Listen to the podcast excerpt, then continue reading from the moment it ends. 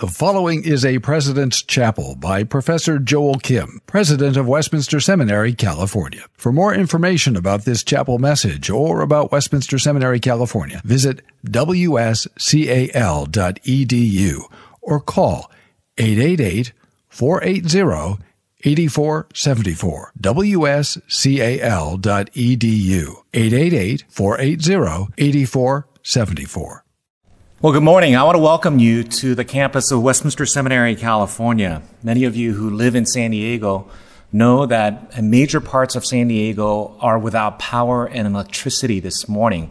My house is one of them. But yet we're grateful that the school has power and electricity, and here we are, able to broadcast our final chapel of the year. You know, I have a friend nearby. When you ask him, How are you doing? his answer is often, better than I deserve, he says. Lots of people may think that that's just simply Christianese, things that Christians say that sounds good but devoid of any meaning. But actually, he means it. So this morning, if you're wondering, how is Westminster Seminary, California doing this December of year 2020? I think I can say with all honesty, we are doing better than we deserve. Um, we're not without bumps and bruises this year. And as many of you know, we had to transition back to online classes about three weeks ago as the county and the state uh, uh, numbers of COVID cases and positives are increasing. Yet as we finish out the week, year this, this week, and today is the last chapel, students turn in their uh, papers tomorrow. Many will be taking their exams the next two weeks.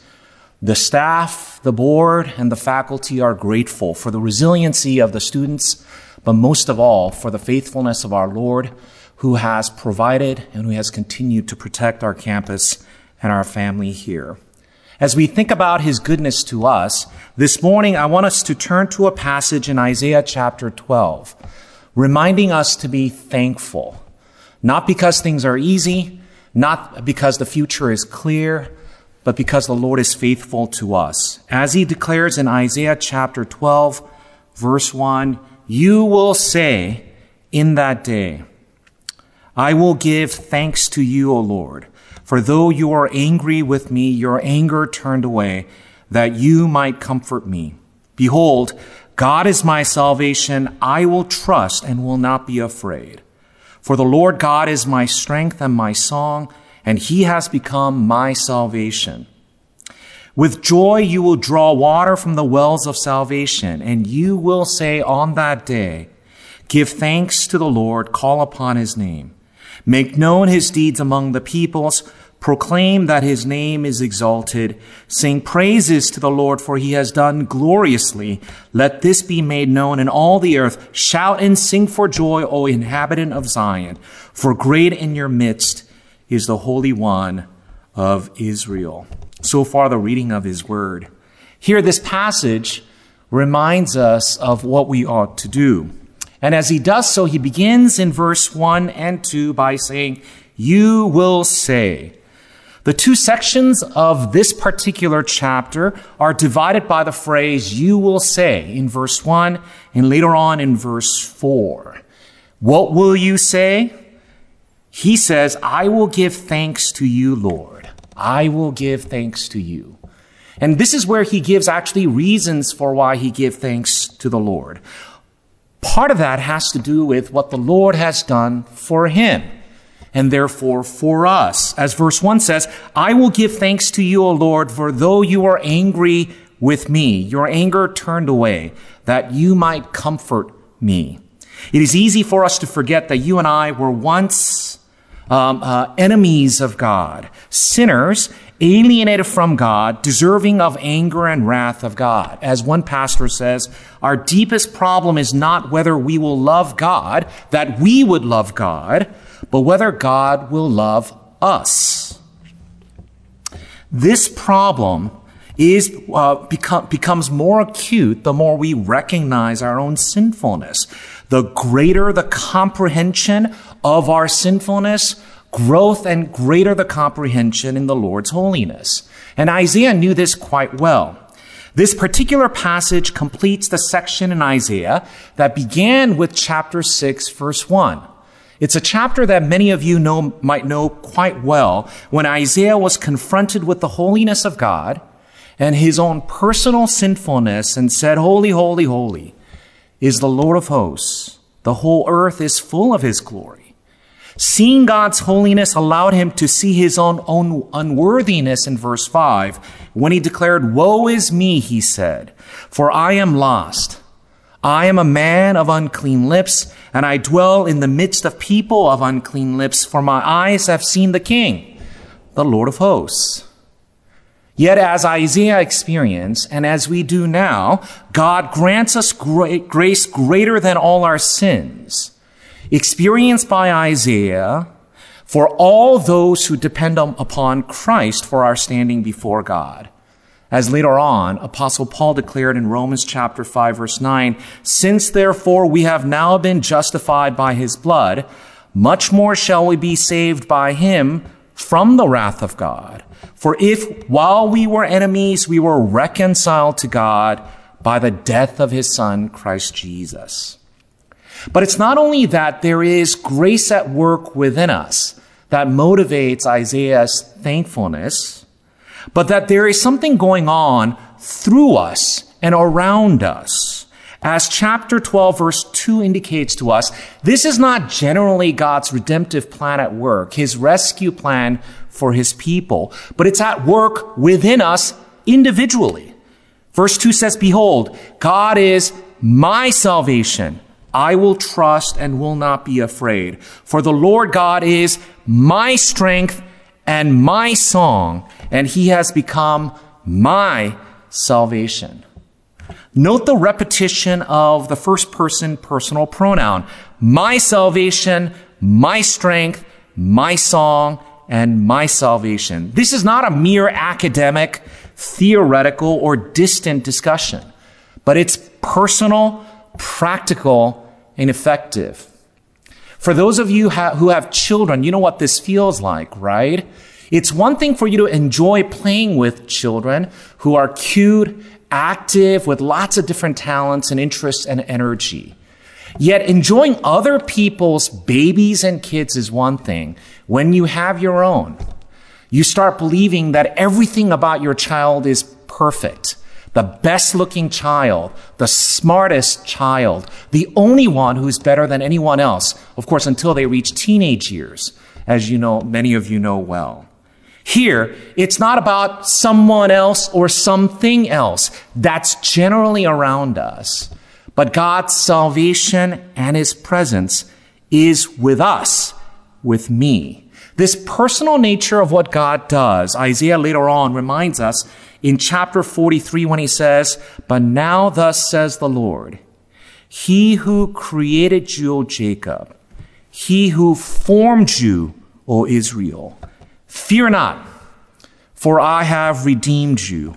I have called you by name. Think about that. I have called you by name. You are mine. On days like this, I find great comfort in the phrase included here when he says, The Lord God is my strength and my song. Perhaps you remember these words. When the Israelites were freed from the bondage of slavery in Egypt, they were quickly pursued by the Egyptians. And as the enemy drew near, the Israelites stood firm, confident that the Lord would save them. Is not what happened. Many of them started doubting the goodness of the Lord and the power of the Lord. They complained and they feared. According to Exodus 14, we're told, is it because there are no graves in Egypt that you have taken us away to die in the wilderness? It would have been better for us to serve the Egyptians than to die in the wilderness. At that time, Moses' reply was very powerful when he says, Fear not, stand firm, and see, and see the salvation of the Lord, which he will work for you today. For the Egyptians whom you see today, you shall never see again. The Lord will fight for you, and you have only to be silent. The conclusion you know well, as it records for us, the Lord saved Israel that day. Israel saw the great power that the Lord used against the Egyptians. When they saw the power of God, chapter 15 of Exodus records for us the song they sang. They could not help but to sing. And when they sang this song, the verses 1 and 2 say, Then Moses and the people of Israel sang this song to the Lord, saying, I will sing to the Lord, for he has triumphed gloriously. The Lord is my strength and my song. Those are the words. The Lord is my strength and my song, and he has become my salvation. This is my God, and I will praise him. My Father's God, and I will exalt him, the song says. Believers like you and I have good reasons to find strength in God and sing with joy to the Lord. They have seen his power.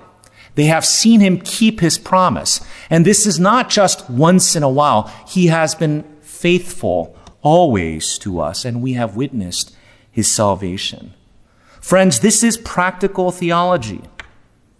When the grace of God in our salvation becomes clear and real, we cannot but echo the words of Paul in Romans 8:31 when he said, "If God is for us, who can be against us?" For we see God at work in us, around us, as he pours out his mercy and grace upon us. As he says, says this, we recognize that the Israelites, and in, in this Isaiah, as he records this, they have much to be thankful for. But the promises made in Isaiah were pointing to the future, as verses 1 and 3 indicate, in that day, in that day. One day, Isaiah prophesies a day of salvation when God rescues, restores, and dwells among his people. In that day, they will see their king dwell among them. Verse 6 comes back and says, Shout and sing for joy, O inhabitants of Zion, for great in your midst is the Holy One of Israel. But in that day, for us now on this side of the cross, is in this day. God's rescue mission was to send his son so that he might dwell among his people, the very people who were once exiled, estranged, and separated because of their sins and disobedience have now been led home by the Holy One who came to make his home among them. In this season, we are reminded even of the sign that Isaiah spoke of, the sign of Emmanuel, God with us in chapter 7, verse 14, only a few chapters previous, where he records, Therefore, the Lord himself will give you a sign. Behold, the virgin shall conceive and bear a son, and shall call his name Emmanuel. God came near in his Son as Jesus Christ made his dwelling among us. And John is very pointed when he reminds us that divine presence is an often repeated promise of God now fulfilled in Christ. If anyone loves me, he will keep my word, John 14 says, and my Father will love him, and we will come to him and make our home with him. Our Father, our God, is loving and merciful and gracious. That day that Isaiah looked toward with hope, that day is here for you and me in Christ Jesus.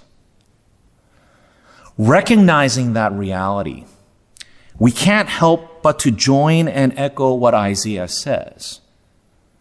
When he comes to the second half of this passage, he begins by saying, You will say. But this time, one thing that you may not recognize in the English text is that the you here is now plural.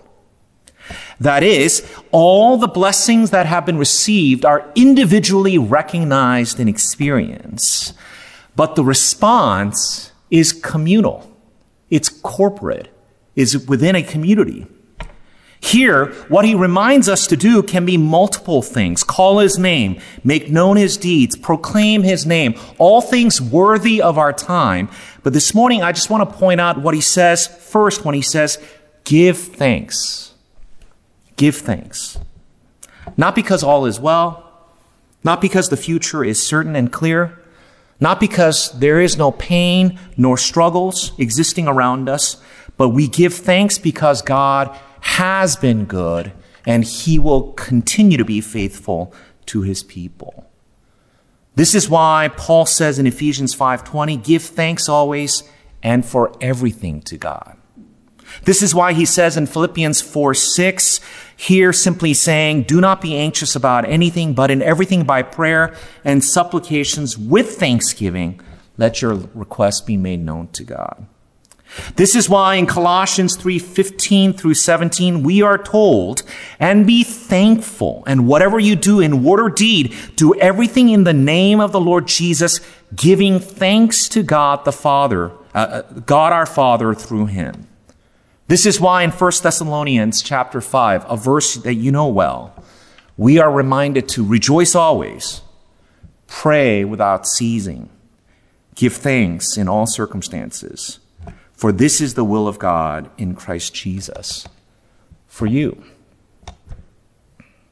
Friends, I realized that for many of us, 2020 has been a challenging year in many ways, but yet as we sit in December look back, boy, there are so many reasons for us to be thankful. Uh, even this morning, as some of the staff members were exchanging emails, and as we're thinking about the power outage in our area and potential for the school and how we ought to respond to it, I received an email from one of our staff members who simply said, I'm heading to the school. I'll tell you what's going on. For someone who wakes up daily thinking about the school, individuals that surround us here, the administration, they have been a huge blessing to me, and I know to the students as well. And that is true at all levels of the institutions. We are thankful for you, many of you who joined to simply participate in our community, many of you who are praying for us, perhaps even today, as you lift us up. Many of you who have been our friends and supporters, walking with us through these uh, roads and difficulties and lifting us up and encouraging us along the way. Most of all, the Lord who has protected this community and has been so kind to us in his provisions. We give thanks. We give thanks always. And we give thanks to the Lord. Perhaps I can end this time by just sharing with you a story from a book that I just recently finished. It's a book by Erik Larson, and the title is The Splendid and the Vile, a book about Winston Churchill and the city of London and the UK during the Blitz, when the, uh, the German Nazis were bombing the cities. When the US declared war on Japan, something that Churchill and the citizens of UK really were hoping for when they declared war on Japan and Germany after the attack on Pearl Harbor. And Churchill was assured of the help from the US.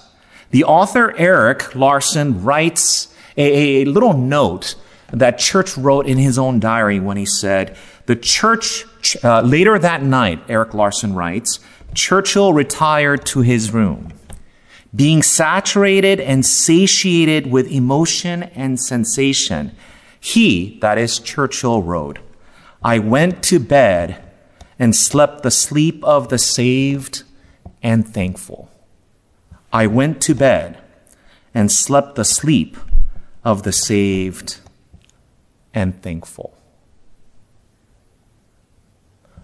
Though none of us can know exactly how this year these weeks, these days have been for you. We know that those of us who are in Christ Jesus, these words weren't meant for Christ, I recognize, but can certainly be applied to me, to us, and certainly to Westminster Seminary, California. We slept the sleep of the saved and thankful. May the Lord continue to watch over you, give you mercy always provide and protect you daily, even as we turn to Him in thankfulness for the life that we have in His Son, Jesus Christ, and for the ways that He continues to providentially guide and lead us. Thank you for being with us. Thank you for joining us throughout the semester. Pray that the Lord continues to guide you. Copyright 2020, Westminster Seminary, California. All rights reserved. You are permitted to reproduce and distribute this material in any format, provided that you do not alter the wording in any way and that you do not charge a fee beyond the cost of reproduction. For web posting, a link to this document on our website is preferred.